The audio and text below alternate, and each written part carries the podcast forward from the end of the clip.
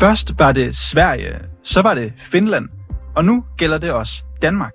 Ja, USA de har haft travlt med at indgå forsvarsaftaler med de nordiske lande her i december måned, og i går ja, der blev der så indgået en forsvarsaftale med Danmark, som betyder, at der efter planen vil være amerikanske soldater på dansk jord allerede om et år. Men aftalen den er allerede blevet mødt med kritik efter statsministeren og forsvarsministerens pressemøde i går.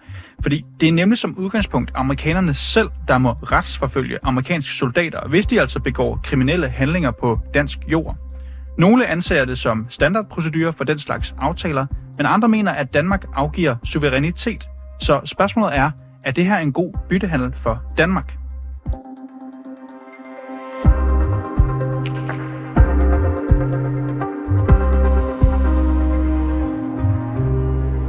Ja, der gik ikke specielt lang tid fra gårdsdagens pressemøde, før enhedslisten de kom på banen og kaldte det helt uhørt, at det fremover er USA selv, som der som udgangspunkt kan retsforfølge amerikanske soldater, hvis de altså skulle begå noget kriminelt.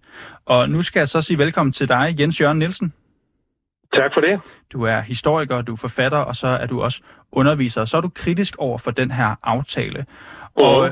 i den forbindelse skal jeg også lige sige velkommen til dig, Mads Fuglede. Mange tak. Mads Fuglede, du er ikke lige så kritisk, vildt sagt over for den her aftale. Du bakker selvfølgelig op om den, og det gør du, fordi du er forsvarsordfører for Venstre. Og jeg vil gerne lige starte med dig, Mads Fuglede. Du synes jo, at øh, noget af det mindst interessante at diskutere ved aftalen, ja, det er spørgsmålet om retsforfølgelse. Det har du sagt til vores øh, reporter og min kollega her.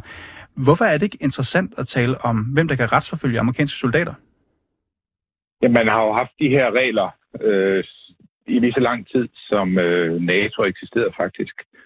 Vi følger også selv de regler, når vi udsender soldater, når danske soldater har været i Irak eller Afghanistan, eller lige nu i de baltiske lande, eller hvis vi sender danske soldater til, hvis man lavede en, en forside af danske soldater blev sendt til, øh, på en base i, øh, i USA for den sags skyld, så gælder den regel, at det er øh, vores egne øh, regler, der gør sig gældende, og det er også selv, der laver retsforfølgelsen. Så man får altså ikke, man bliver ikke øh, retsforfulgt efter øh, islamisk lov, øh, mm. eksempelvis i, i Afghanistan eller andre steder. Og da man etableret NATO i sin tid, så vidste man jo godt, fordi det er en alliance, der består af utrolig mange lande, at øh, der vil være en del tropper placeret øh, i hinandens lande, øh, især i NATO's begyndelse fokuseret på, øh, på Tyskland. Øh, der vil mange lande have tropper i. Og så valgte man det princip, og det synes jeg er et meget sundt princip, at øh, man står selv øh, som land for den del, der handler om at retsforfølge øh, sine egne soldater. Godt. Det gælder selvfølgelig begge veje. Så Mads Fulle, du siger i virkeligheden, sådan er det, sådan har det altid været. Så jeg skal bare forstå, vil det alligevel med det i mente være en bedre aftale, hvis Danmark stod for retsforfølgelsen af amerikanske soldater, når de så er her? Nej, nej, nej, det vil det ikke være. Men det, Hvorfor ikke det? Bryde, fordi det vil jo bryde med det princip, vi har i NATO for, hvordan vi øh, udstationerer tropper øh, hos hinanden. Øh, jeg synes, NATO øh, har lavet nogle ret fornuftige principper for, hvordan man håndterer øh, de her ting. Men der kan komme sager, hvor man vil bede om, at man, øh, at man, øh, at man i en enkelt sag vil overtage øh, øh, sagen fra den øh, nation, den nu gør sig gældende hos. Eksempelvis kunne man forestille sig, at en soldat bryder noget, der er dansk lov, men måske ikke er amerikansk lov. Øh, så vil man jo have en samtale med amerikanerne om det, og så vurdere, øh, om øh, man skal køre sagen i et, øh, mm. i et dansk system. Og man Fugle, kan køre du... en sag mod en amerikaner på, en, på noget, der ikke er forbudt. Mads Fugle, du kender jo lige så godt som øh, jeg og så mange andre magtens tredeling her i landet. Hvem er det op til hvis der lige pludselig er nogen, der skal beslutte, om en amerikansk soldat skal retsforfølges af Danmark? Det vil, det vil, man, øh, det vil man vurdere. Øh, Hvem er man? Ja, det vil, det vil, jeg vil tro, at, det vil, at sådan en sag vil øh, i syvende og sidst ende over i Justitsministeriet. Er det det rigtige sted? Ja, det tror jeg er et ret fornuftigt sted at øh, se på sådan noget. Mm. Kan du forstå bekymringen, når der for eksempel er et parti som Enhedslisten, man kan sikkert også finde en række andre personer, vi skal også høre fra Jens Jørgen Nielsen lige her om lidt. Kan du forstå, når nogen er bekymret for det her med, at Danmark som udgangspunkt ikke kan retsforfølge en amerikansk soldat, der for eksempel har ja, stjålet noget i Rema 1000, eller måske begået drab eller voldtægt? Hvis man har stjålet noget i Rema 1000, så vil man nok ikke lade det blive overdraget til, øh, til amerikanske myndigheder. Så tror jeg faktisk, at man selv vil, vil stå for det. Det samme man gør, hvis man, hvis man fik en, øh, en øh, p-bøde eller et eller andet, som, som, man, som var i strid med nogle gældende regler her.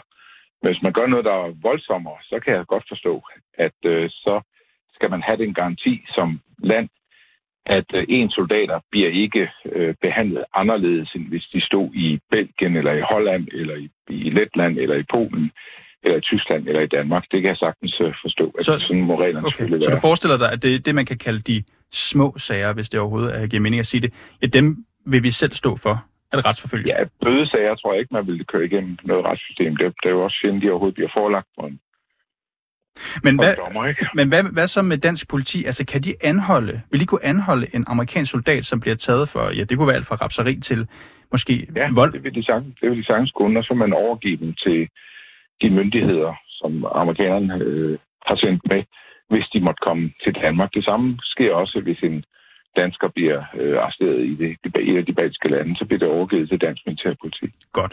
Så lad os gå videre til øh, den anden gæst, vi også er med her, Jens Jørgen Nielsen. Det var dig, jeg introducerede som ja. historiker, forfatter og underviser. Ja. Ja. Du er jo en af dem, der er ret bekymret for den her del af den nye øh, aftale. Hvis vi lige holder os specifikt til det, hvad mener du, der er så slemt ved, at amerikanske soldater som udgangspunkt ikke vil dømmes efter dansk lov? Jamen, lad, altså, lad mig skynde nu lidt at sige, at jeg er for så vidt enig med Mads Fuglede om, at det måske ikke er det aller værste ved den her. Men alligevel, så synes jeg, at den, den her bestemmelse, som, som vi nu taler om, den er jo ligesom et, et udtryk for, at vi har overdraget en, en masse suverænitet, ikke kun på det her område, men på nogle andre områder, fordi øhm, aftalen jo, som er indgået, er uopsigelig i 10 år. Så det vil sige, vi, vi har mistet øh, autoritet i vores eget land. Og det her, det er jo bare et klokkerent eksempel på, eller hvad skal man sige, et symbolsk eksempel på, at, at vi overdrager suverænitet. Vi er ikke sådan 100% herre i vores eget hus. Og det synes jeg i sig selv er, er skræmmende. Og, og at, at vi ikke er det. Men, men du hører, Jens Jørgen Nielsen, altså Mads Fuglede siger, at det vil sådan set være relativt ukompliceret højst sandsynligt. Altså det handler om, at ved nogle sager, ja, der kan vi måske tage den herhjemme. Ved andre sager, hvis det er mere alvorligt vold eller drab, hvad ved jeg, ja, så vil det blive overdraget til de amerikanske myndigheder. Det lyder ja. da ikke specielt kompliceret? Nej, nu, nu, nu, jeg tror ikke, nu kender jeg ikke Mads Fuglede, men jeg tror ikke, han er jurist, og det er jeg heller ikke i hvert fald, ikke? Så, men, men vi er jo ude i sådan et, et, et vi er ude i sådan et eller andet gråzoneagtigt Øh, og derfor der, jeg lader også mærke til, at Mads Fuglede brugte ordet, man vil gøre det. Og det er jo sådan et behageligt ord at bruge, fordi man ved ikke rigtig, hvem det er, der gør hvad i de her situationer. Jeg kan ikke, jeg kan ikke finde ud af, hvad det præcis vil ske. Øhm, så, så jeg synes, jeg synes, altså, at det i sig selv er skræmt. Og, og, og, og der ved jeg, kan fortælle en lille anekdote en gang. Jeg var i Letland for en 7-8 år siden. Jeg havde et job derovre, ikke? Og, og så var der på, øh, på et værtshus, forholdsvis banalt, øh, der har været noget slagsmål omkring nogle piger. En ganske banal situation faktisk. Og der var ikke nogen, der blev dræbt. Men jeg kan huske, at det var voldsom opstand, og der var en masse debat, og der var en masse letter, jeg snakkede med. Der var stærke følelser omkring det der, fordi de havde den samme følelse af, at der var nogle amerikanere, som opførte sig på en måde, som de ikke brød sig om, ikke? men de kunne ikke gøre Men Jens Jørgen Nielsen, nu hvor du nævner Letland, altså danske soldater har jo været udstationeret i Kosovo, ja, Irak eller ja, Letland, ja, ja, så har det også været fuldstændig normal praksis, som Mads Fuglede også siger, at Danmark selv har stået for justits- og retsforfølgelse. Altså det viser vel, jo, at det ikke er spor kontroversielt? Jo.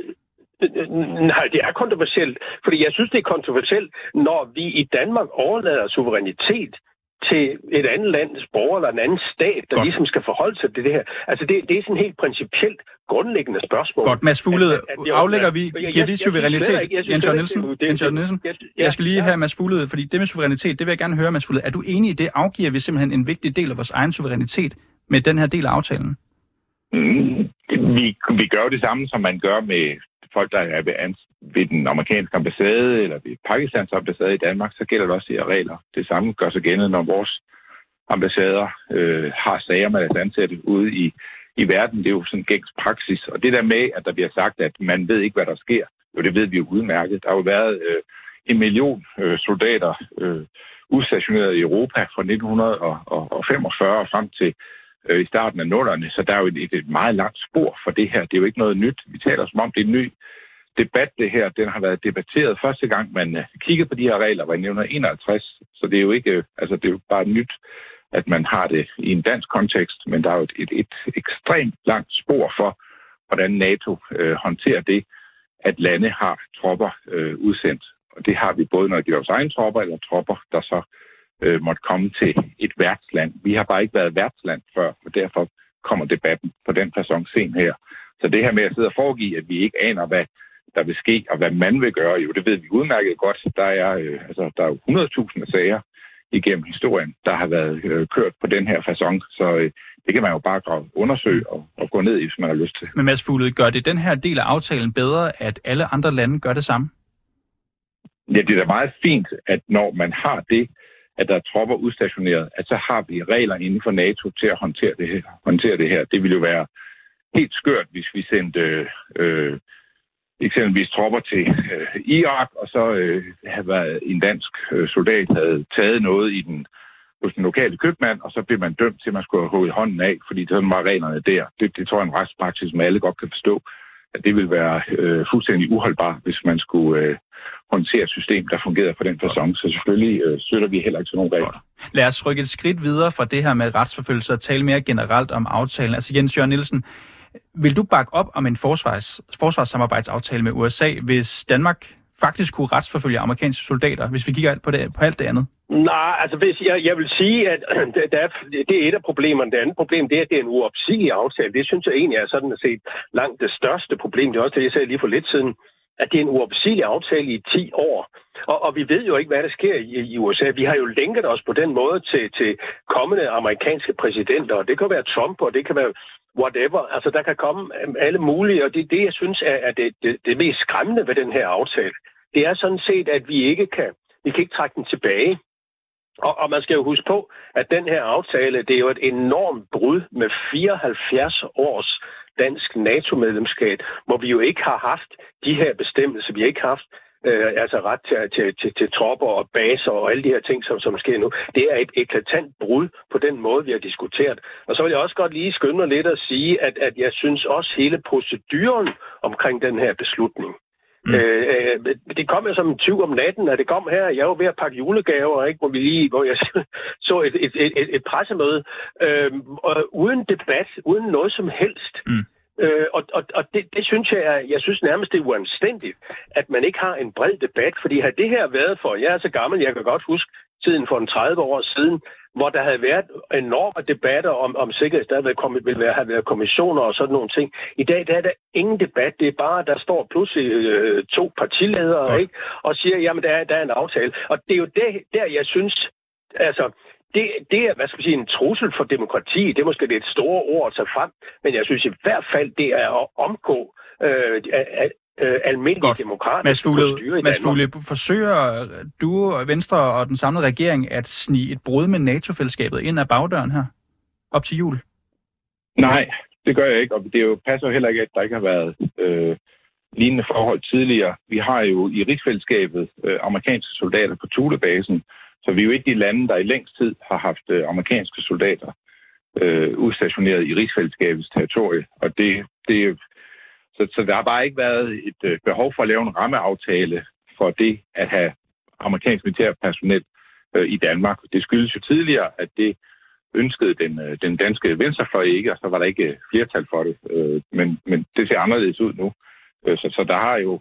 Altså, der er ikke, altså, det brud, der kan være ved det, øh, er jo, at øh, nu er det ikke bare på Tulebasen, der er amerikanske soldater. Nu kan de også være i Skrydstrup, eller i Karup, eller i Aalborg Lufthavn.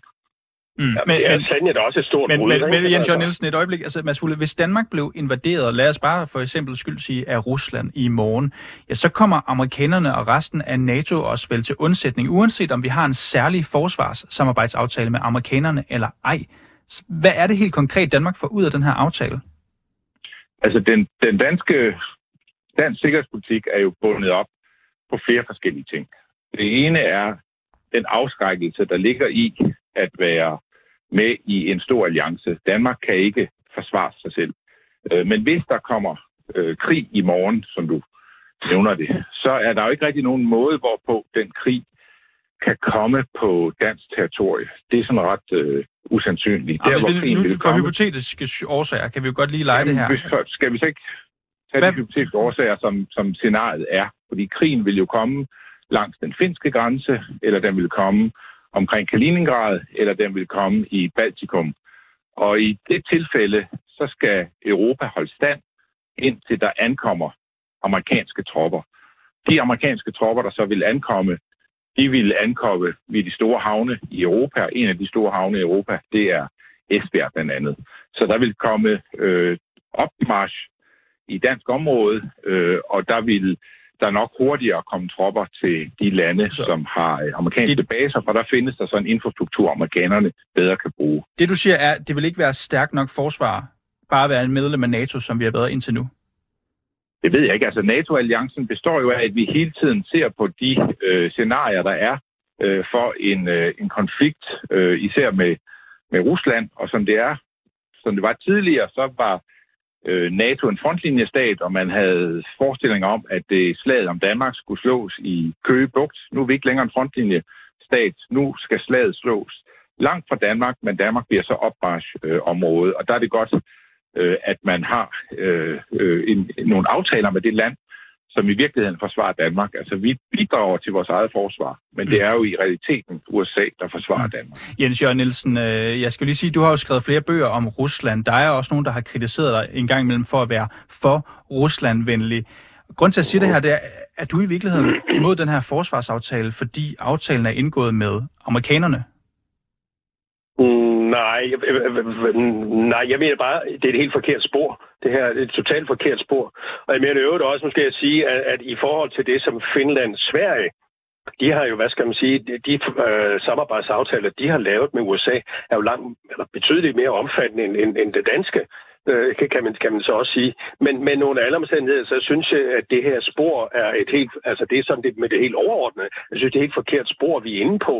Vi er jo bekymret for mit lands sikkerhed, ikke? ligesom jeg går også ud for, at Mads Fuglede også er. Og derfor vil de så nu lave en aftale med amerikanerne. Kan du ikke forstå, at det er med til at øge vores sikkerhed herhjemme? Nej, jeg tror, det, jeg, jeg vil snart sige, at det kan føre det tværtimod kan føre til et øget trusselssituation i, i Østersøen. Østersøen er blevet et markant mere ustabil, øh, der er en markant mere ustabil situation i Østersøen, end, end der har været øh, i mange, mange år, eller måske nogensinde. Altså det er jo væsentligt mere militariseret faktisk, selvom man ikke skulle tro det, end, end, end Sortehavet. Øh, øh, så, så der er så voldsomme spændinger. Og der er det, jeg, jeg siger, det, det er et forkert spor, at vi skal ind på... Du siger, at regeringen gambler her i virkeligheden, Jens Jørgen Nielsen. Ja. Gør I det, Mads Fuglede? Altså, Nej, og det, det gør vi overhovedet ikke. Og Østersøen er heller ikke mere militariseret end tidligere. Den er blevet meget mindre militariseret, efter at øh, en række Warszawa-lande langs Østersøen nu ikke længere er en del af Warszawa-pakten øh, længere. Der er en helt anden situation i Østersøen, og fronten findes kun i Østersøsregionen i det øh, udstrækning, man kan tale om indsejlingen til øh, Leningrad og så omkring øh, Kaliningrad. Det er ikke, der er jo ikke nogen øh, militære militæranalytikere, hvis man følger den debat, der foregår der, som taler om, at spændingen i Østersøen øh, er gået op. Det er ikke rigtigt det, der er, er interessant. Det, der er interessant, det er, at fronten er rykket til, til Finland og til, til Baltikum øh, og langs den polske grænse øh, selvfølgelig. Og den er en front, som skal holde stand i tilfælde af krig. Gud forbyde den kommer Øh, og så skal der nogle steder, hvor øh, tropperne de skal opmarcheres, inden de skal sendes til fronten. Nogle steder, de skal vende tilbage Godt. til,